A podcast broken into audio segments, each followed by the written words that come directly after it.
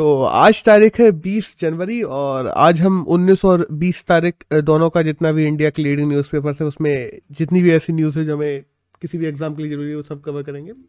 तो अगर 19 तारीख के द हिंदू की बात करें तो एक तो फ्रंट पेज पे न्यूज़ आई है जो हंगर कोर्ट ने, सुप्रीम कोर्ट ने पूछा सरकार से कि हंगर से डेथ कितनी हो रही है अभी। तो सरकार ने कह दिया, पिछले एक साल में हंगर से अपने इंडिया में कोई एक भी डेथ हुई नहीं है हमारे सेंटर ने वहाँ कहा है। और जबकि हम भी जानते हैं कि हंगर इंडेक्स में तो हम लोग और पीछे ढकेल गए हैं। 110 में 101वें नंबर पे आते हैं। तो भाई ये क्या झूठ बोल रहे हैं तो सुप्रीम कोर्ट खुद ही लताड़ दिया इस चीज़ पर अब देखते हैं क्या होता है।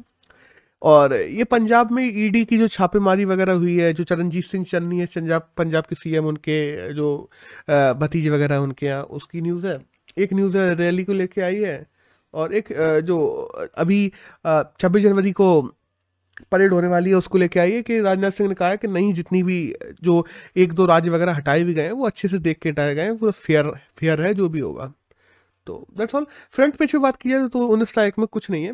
एक पेज नंबर आठ पे न्यूज़ आई है एयर इंडिया को लेके, कि एयर इंडिया की काफ़ी सारी ऐसी फ्लाइट्स हैं जिनको रीशेड्यूल किया जा रहा है यूएस में। और यूएस में रीशेड्यूल करने की वजह क्या है? बेसिकली वजह है 5G अब 5G वजह कैसे है? देखो 5G में यूएसए में जो बैंडविड्थ रखी गई है, वो रखी गई है 4.2 से लेके 4.6 गीगाहर्ट्ज के बीच में।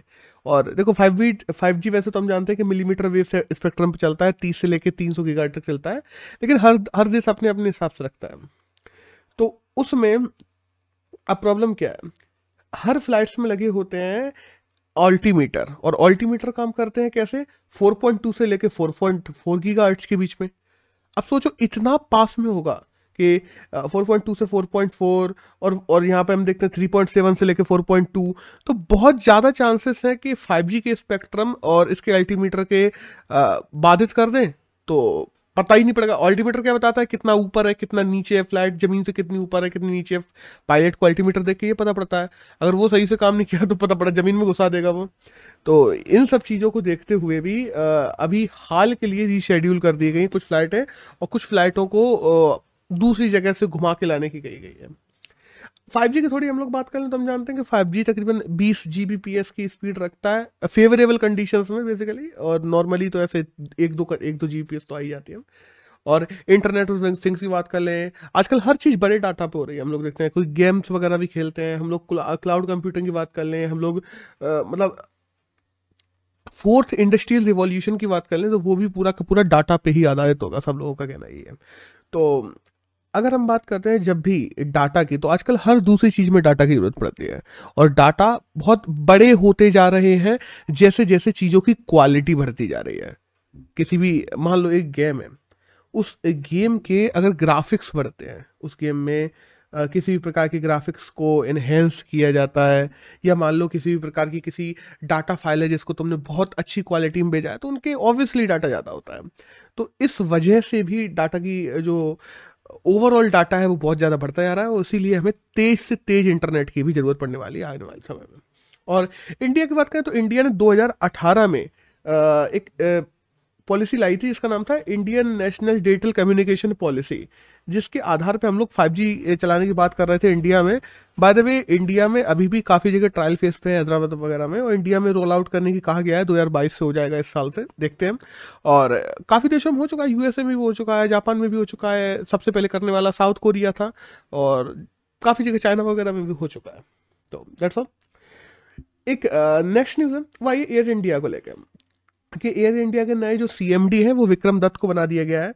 अब लेकिन न्यूज़ में है एयर इंडिया तो बात ही कर लेते हैं कि एयर इंडिया हम लोग जानते हैं कि 1932 में बनी थी। टाटा एयरलाइंस पहले नाम से शुरू हुई थी। 1946 में इसको आ, किसने ले लिया था? हमारे इंडियन गवर्नमेंट है उसने राष्ट्रीयकरण कर दिया था अपने अंदर कर ले लिया था। जब 1932 में इंडिया वो पहली बार एयर इंडिया बनी थी तब उसका नाम टाटा एयरलाइंस था। उसको कराची से बॉम्बे पहला प्लेन उड़ाया था, जो हम देखते हैं जी टाटा ने उड़ाया था।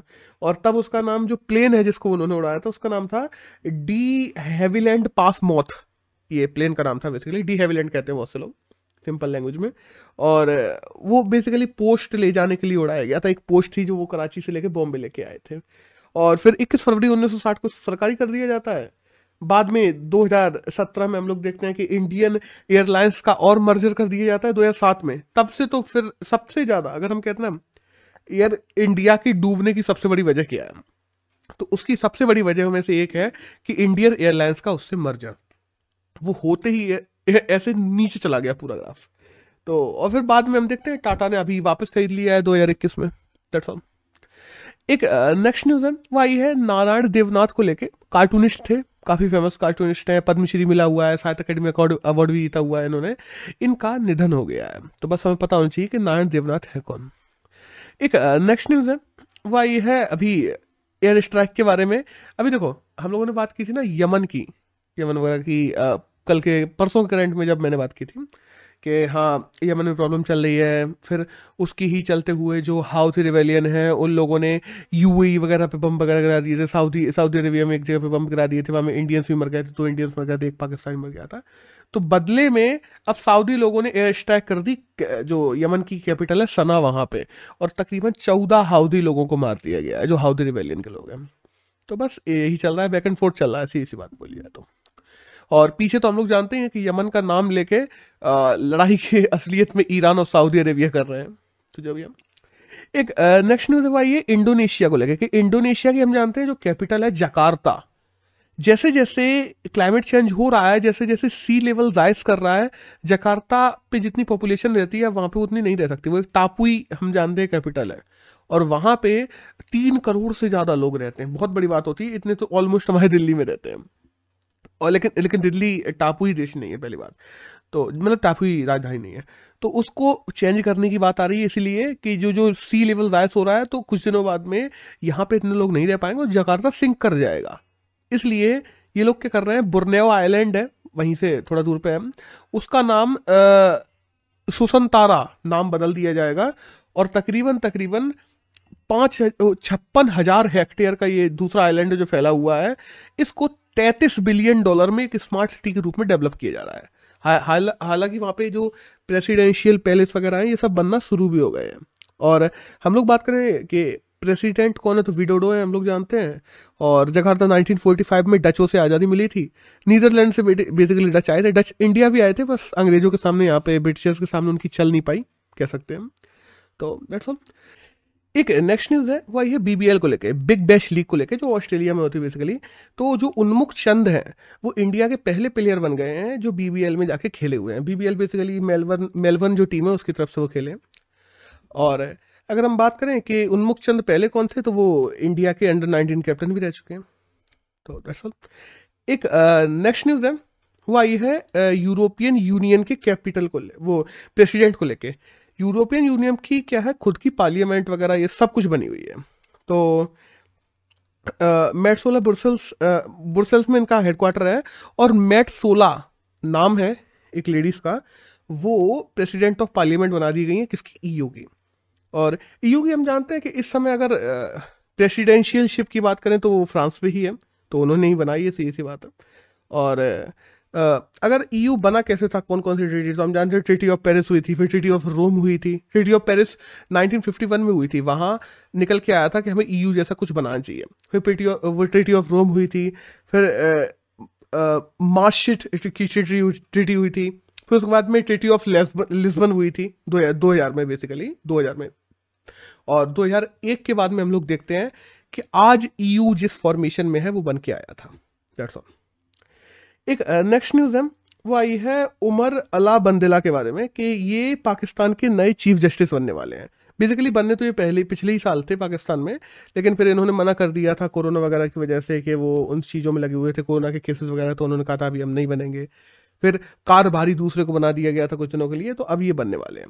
और देखो जब पाकिस्तान की बात करें ना, सी चीफ जस्टिस की तो वो भी ऑलमोस्ट इंडिया के तरीके से ही बनते हैं कि सुप्रीम कोर्ट का जो सबसे ज़्यादा वरिष्ठतम जज होता है, उसको चीफ जस्टिस बना दिया जाता है। दैट्स ऑल एक नेक्स्ट न्यूज़ है, वो ये कॉल ऑफ़ ड्यूटी गेम के बारे में, कि माइक्रोसॉफ्ट जो कंपनी है, उसने तकरीबन तकरीबन 68.7 बिलियन डॉलर में कॉल ऑफ़ ड्यूटी को खरीद लिया है। और ये आज तक की हुई बिगेस्ट गेमिंग डील मानी जा रही है। और बाय द वे अगर माइक्रोसॉफ्ट की बात करें तो ये डील करने के बाद Microsoft third largest gaming company बन गई है। और हम लोग, अगर बात करें ना इस समय इस समय ऑनलाइन गेमिंग मार्केट तकरीबन एक सौ तिहत्तर बिलियन डॉलर का हो चुका है। और आने वाले समय में तकरीबन 2027 तक 314 बिलियन डॉलर का हो जाएगा ऑलमोस्ट डबल हो जाएगा। तो सीधी सी बात है कि गेमिंग मार्केट धीरे धीरे इंडिया में ग्रो ही कर रहा है। और बहुत ज़्यादा, ग्रो इंडिया में क्या यार, वो तो पूरे वर्ल्ड में ग्रो कर रहा है, सही, सच वाली बात बोलो तो। एक नेक्स्ट न्यूज़ है, वो आई है टेलीकॉम बेस को लेके इंडिया को इंडिया के। तो इंडिया के जो टेलीकॉम बेस है, कि मतलब कितनी सिमें वगैरह हैं, कितने टेलीकॉम कम्युनिकेशन या कस्टमर्स हैं जो इस समय चालू हैं तो 119 करोड़ हो गए हैं। देखो, इसका मतलब ये नहीं है कि 119 करोड़ पे जो टेलीकम्युनिकेशन सेवाएँ हैं, वो पहुँच गई हैं, क्योंकि एक एक दो दो सिमें सब लोग रखते हैं। तो 119 ऐसे टेलीकम्युनिकेशन कनेक्शन हो चुके हैं इंडिया में इस समय, जो चालू हैं। और बाद में अगर बात करें तो जानते हैं कि सबसे ज़्यादा अगर कस्टमर्स किसके पास में है तो बयालीस करोड़ के साथ में जियो नंबर वन पे है। सेकंड पे हम देखते हैं एयरटेल है और थर्ड पे वी है। और B S N L, M T N L आते हैं कहीं बहुत पीछे। तो और अगर बात करें ना, एक डाटा भी निकल के आया है कि एक एवरेज इंडियन हम लोग दुनिया में पाँचवें नंबर पे आते हैं वायदा सबसे ज़्यादा मोबाइल यूज़ करने में और एक एवरेज इंडियन तकरीबन तकरीबन रोज का पाँच घंटे एवरेज टाइम अपना मोबाइल पे गुजारता है। और पाँच घंटे बहुत बड़ी बात होती है। एक दिन का एक चौथाई हिस्सा अगर तुम मोबाइल पे गुजार रहे हो तो सीधी सी बात है, वो दिमाग पे कितना असर करता होगा। तो और फिर उसके बाद में सोना, नहाना, बहुत सारी क्रियाएँ होती हैं दिन में सीधी सी बात है। तो जो भी है, जबकि टेक्नोलॉजी होनी ऐसी चाहिए कि हमें केवल जब तक यूज़ करनी है टेक्नोलॉजी का जितना इस्तेमाल है उतना करो, उसके बाद में टेक्नोलॉजी उठा के एक तरफ़ रखो। टेक्नोलॉजी में लगे मत रहो। लेकिन जो भी है, एक नेक्स्ट न्यूज़ है, वो आई है टाइगर कॉरिडोर के बारे में कि पाँच राज्यों में तकरीबन बत्तीस टाइगर कॉरिडोर और बनाए जा रहे हैं। और हम जानते हैं कि बेसिकली टाइगर जो है इंडिया में उनको प्रिजर्व करने के लिए टाइगर्स की संख्या बनाने की ये सब है। और टाइगर रिज़र्व की बात करें तो अभी हम देखते हैं कि बावनवा टाइगर रिज़र्व जो रामगढ़ टाइगर रिज़र्व है, वो बन गया था राजस्थान में। और दो नए टाइगर रिज़र्व की घोषणा और कर दी गई है। तो जो हम देखते हैं कि घासीदास टाइगर रिज़र्व है नेशनल नेशनल पार्क है बाय वे इस टाइम पे, उसको टाइगर रिज़र्व बनाया जा रहा है। फिफ्टी थर्ड बनेगा वो इंडिया का। और जो Tamor Pingla wild life sanctuary है, उसको भी टाइगर रिज़र्व के रूप में बनाया जा रहा है। वो फिफ्टी फोर्थ टाइगर रिज़र्व बन जाएगा इंडिया का। डेट्स ऑल एक नेक्स्ट न्यूज़ है वही है पेश टाइगर रिज़र्व के बारे में। कि देखो, एक है, एक कॉलर वाली टाइगरिस कहा जाता था, नाम रखा गया था उसका कॉलर वाली। और ये क्या कहा था पैच टाइगर रिज़र्व है मध्य प्रदेश में, वहाँ पे थी। तो 16 साल की इसकी मृत्यु हो गई, इसमें, इसके क्या कॉलर लगा दिया गया था गले में। और उसे ट्रैकिंग की जा रही थी, पूरी तरीके से कहाँ कहाँ जाती है, क्या करती है, कैसे करती है, पूरी ज़िंदगी भर ट्रैकिंग की गई, पंद्रह साल ट्रैकिंग की गई है इसकी। एक साल की थी, तभी लगाया गया था। और इसने अपनी ज़िंदगी में टोटल उनतीस बच्चे दिए हैं, जिनमें से पंद्रह बच्चे ज़िंदा भी हैं मतलब ऑलमोस्ट आधे बच्चे इसकी ज़िंदा भी हैं। तो अगर टाइगर जनसंख्या बढ़ाने में कहा जाए तो इसकी बहुत बड़ी भूमिका रही है। और अभी कॉलर वाली टाइगर्स बहुत ज़्यादा न्यूज़ में भी थी, इसलिए मैंने सोचा कवर भी कर लें, क्योंकि बहुत अच्छा फेयरवेल दिया गया है इसको। दैट्स ऑल एक नेक्स्ट न्यूज़ है, वो आई है ग्रेट रेजिग्नेशन को लेके। कुछ डाटा निकल के आया है यूएस में जो चल रहा है बेसिकली 2020 से हम लोग जानते देखो। एक तो कुछ की पर्सनल सिक्योरिटी के मामले हैं, कुछ जॉब सिक्योरिटी के मामले हैं, कुछ वर्किंग आवर्स बहुत ज़्यादा बढ़ गए हैं। इन सब के चलते हुए 2021 नवंबर तक अगर केवल बात की जाए 2021 में तो 11 महीनों में 45 लाख से ज़्यादा ऐसे लोग हैं जिन्होंने रेजिग्नेशन दिया अपनी जॉब से। और अगर ओवरऑल ग्रेट रेजिग्नेशन की बात कर लें तो साढ़े सात करोड़ लोग हैं जिन्होंने यूएसए में रिजाइन दे दिया है। ये बहुत बड़ी बात होती है। और जस्ट बिकॉज़ ऑफ़ कि हाँ उन्हें एक अच्छा अल्टरनेट चाहिए। उनके पास में जॉब के और नए साधन आ गए हैं फ्रीलांसिंग जैसी चीज़ें आ गई हैं पार्ट टाइम जॉब्स वगैरह करके लोग ज़्यादा कमा ले रहे हैं तो वो नहीं चाहते कि हम अपने वो चाहते हैं। मेंटल अवेयरनेस एक बहुत बड़ी चीज़ होती है।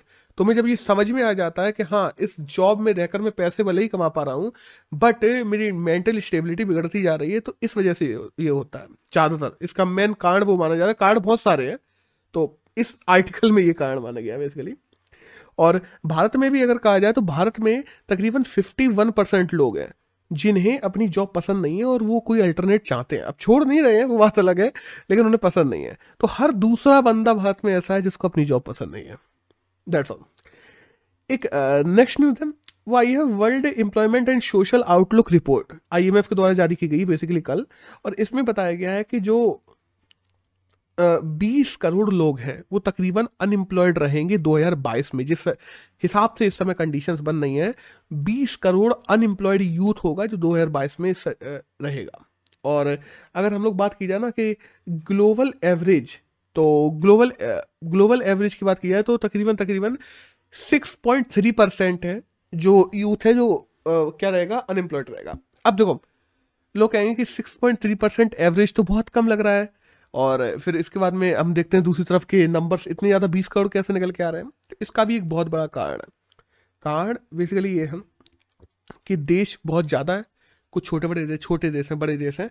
तो इस वजह से एवरेज परसेंट निकला है। वो परसेंट अलग होता है। क्योंकि एक परसेंट जकार्ता और एक परसेंट इंडिया का यूथ बहुत बड़ा डिफरेंस डाल देता है। मतलब लाखों लोगों का अंतर हो जाता है उसमें। तो दैट्स ऑल एक नेक्स्ट न्यूज़ है वह ये अंटार्कटिका के बारे में कि अंटार्कटिका में एक मीटियोरॉइड है, जिसका नाम है A L eight four four zero zero one तो इस मीटियोरॉइड की अभी थोड़ी और जाँच की गई तो जिसमें ये पता चला है कि मार्स में भी कभी लाइफ होती थी। बेसिकली ये मीटियोरॉइड मार्स से आके गिरा है। इस मीटियोरॉइड की जब जाँच की गई तो पता पड़ा है कि वाटर और रॉक उनको आपस में टकराने के बाद जो क्रियाएँ होती हैं, उसके बाद में जो पार्टिकल्स वगैरह रॉक पे पाए जाते हैं मतलब जैसे मॉलिक्यूलर डिफरेंसेस पाए जाते हैं वो डिफरेंसेस इस रॉक पे देखने को मिले हैं। तो इससे ये पता पड़ता है कि हाँ एक समय था जब मार्स पे भी पानी हुआ करता था। तो दैट्स ऑल एक नेक्स्ट न्यूज़ है, वो आई है सुमित भोले के बारे में, कि हम जानते हैं जो इंटरनेशनल फोक एंड फेस्टिवल जो इस समय चल रहा है दुबई में, उसमें गोल्ड मेडल जीत लिया है सुमित भोले ने। तो सुमित भोले, हमें वैसा हमें नाम पता होना चाहिए, इससे ज़्यादा कुछ ज़रूरी नहीं है। और एक छोटी सी न्यूज़ और है, वो आई है शांति देवी के बारे में। शांति देवी बाद में पद्मश्री रही हैं इंडिया में। और सोशल एक्टिविस्ट भी थी उड़ीसा में, उन्होंने बहुत लोगों की मदद भी की है। तो इनका हाल ही में निधन हो गया है। तो बस हमें पता होना चाहिए, शांति देवी कौन है? शांति देवी एक सोशल एक्टिविस्ट है उड़ीसा से। दैट्स ऑल अब ये तो हो गई पहले कल की बात, अब आज के द हिंदू की बात करते हैं। तो एक फ्रंट पेज पे फ्रंट पेज की बात करें तो एक तो है जो कोविड के डेट्स को लेके आई है कि सुप्रीम कोर्ट ने सारे राज्यों को बुलाया। उन्होंने कहा कि कोविड के डेट्स के जो मुआवजे हैं लोगों को देने के वादे किए हैं, वो अभी तक दिए क्यों नहीं जा रहा है? तो इसको लेकर काफ़ी फटकार लगा दी। सरकार कह रही है कि टेक्निकल ग्लिचेस हैं, उस वजह से नहीं दे पा रहे तो उन्होंने टेक्निकल ग्लिचेस क्या होता है? ये तुम्हारी ज़िम्मेदारी बनती है सुधारो तो इनको लेकर सुप्रीम कोर्ट ने फटकार लगा दी।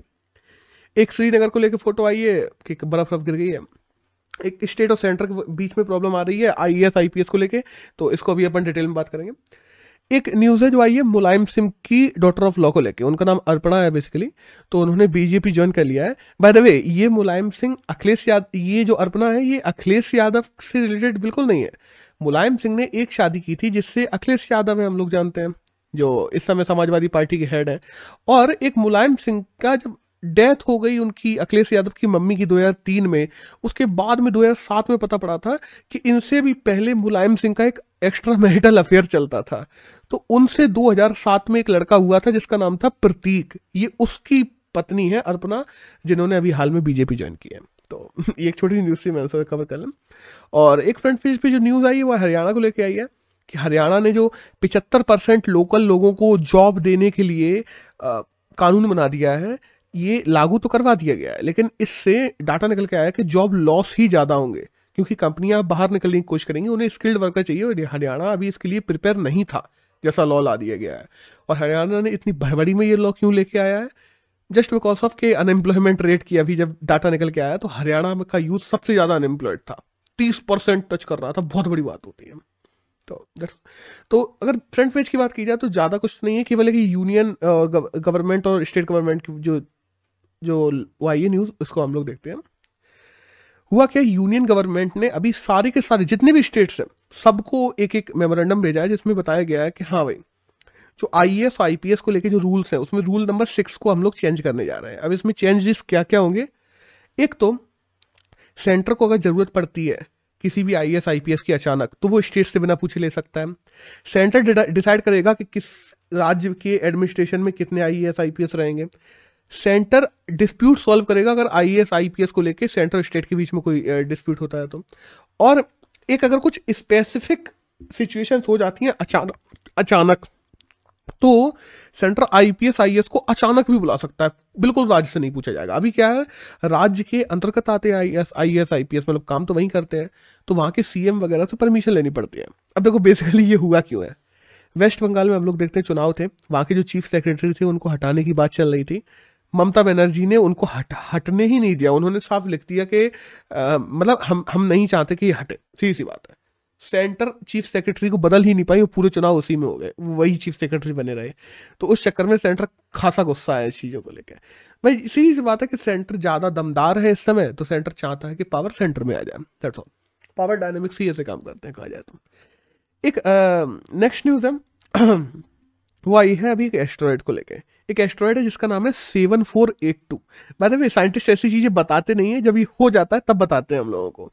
तो एक एस्ट्रॉयड है जिसका नाम है नंबर रखा गया है basically seven four eight two. एक किलोमीटर उसका तकरीबन डायमीटर है, जो अभी पोटेंशियली हैजार्डस था और अभी अर्थ के पास से निकला है। और मतलब बहुत ज़्यादा चांसेस थे कि ये आके अर्थ पे भी गिर जाए। और अगर एक किलोमीटर का डायमीटर वाला कोई भी गिरता है तो पूरे पूरे शहर पूरे पूरे देश ख़त्म करने की दम रखता है, वो सही सी बात बोली जाए तो। तो इसको नाशा ने अभी बाद में, जब वो निकल गया, तब बताया, जो भी है। पता तो था बहुत सारी स्पेस एजेंसीज को पता था, बस पब्लिकली नहीं बताया गया था, वरना लोगों में भाई ये पैनिक आता है सही सी बात इन को लेकर और अगर हम लोग बात करें कि हाँ हमारे पास में ऐसी चीज़ें भी हैं डार्ट मिशन जैसी चीज़ें हैं नासा के पास में, कि अगर आता तो उसको डाइवर्ट किया जा सकता था, कोई सीन नहीं था। अभी तक अगर सबसे ज़्यादा कहा जाए कि एस्ट्रॉइड्स की बात की जाए कि एस्ट्रॉइड्स तो छोटे मोटे तो करते रहते हैं और हम जाते हैं चे चिक्स चिक्स क्लब जो मैक्सिको के पास में गिरा था, हम लोग जानते हैं, चिक चिक क्लब बोलते हैं कुछ बहुत से लोग उसको। तो उसमें तो डायनासोर ही खत्म हो गए थे वन थर्ड वो थ्री फोर्थ जो ओवरऑल पॉपुलेशन है, जितनी भी जीवित लोगों की थी, वो सारी ही खत्म हो गई थी डायनासोर स्पीसीज ये सब पूरे उसमें रेडिकेट हो गए थे, जो भी है। ऐसा माना जाता है बेसिकली और अगर हम लोग बात करें कि जब से ह्यूमंस हैं तब से सबसे पास में से कौन सा एस्ट्रॉयड गुजरा है? तो एक एस्ट्रॉयड है, जिसका नाम है फोर वन सेवन नाइन तो asteroid four one seven nine nineteen eighty nine में गुजरा था।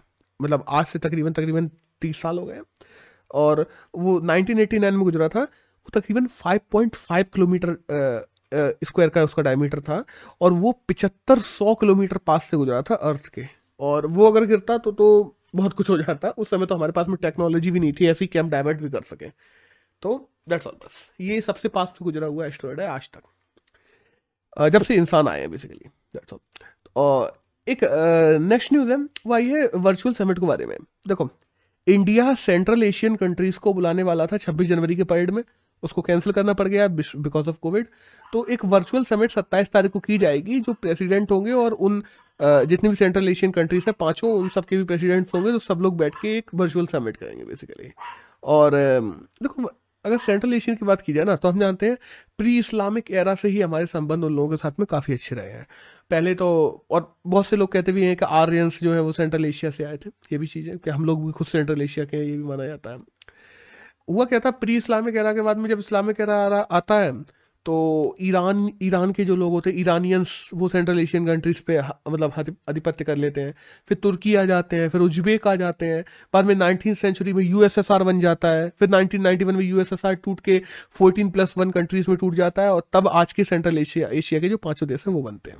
दैट्स ऑल बस हाँ अगर कहा जाए मैं यहाँ पे तो नहीं बता रहा, लेकिन हाँ हमें पता होना चाहिए कि वो पाँचों देश किस किस से बाउंड्री बनाते हैं, क्योंकि सेंट्रल एशिया के देशों को कभी भी पूछ लिया जाता है। और रशिया और अफ़गानिस्तान इनों से, इनसे ये सारे के सारे देश बाउंड्री बनाते हैं और बहुत ज़्यादा न्यूज़ में भी बने रहते हैं, ये तो हमें पता होना चाहिए। एक नेक्स्ट न्यूज़ है वह ये हरियाणा और हिमाचल को लेकर कि इन दोनों ने आपस में एक एमओयू साइन किया है, जिसके तहत जो सरस्वती रिवर है, उसको दोबारा से रिवाइव किया जाएगा अब सरस्वती रिवर क्या है? हम जानते हैं पच्चीस सौ वो सॉरी पंद्रह सौ पाँच सौ बीसी के बीच में क्या चला था? हमारा वैदिक काल चला था। और उसमें भी पंद्रह सौ से हज़ार के बीच में चलता है, पंद्रह सौ से हज़ार बीसी की बात कर रहा हूँ मैं।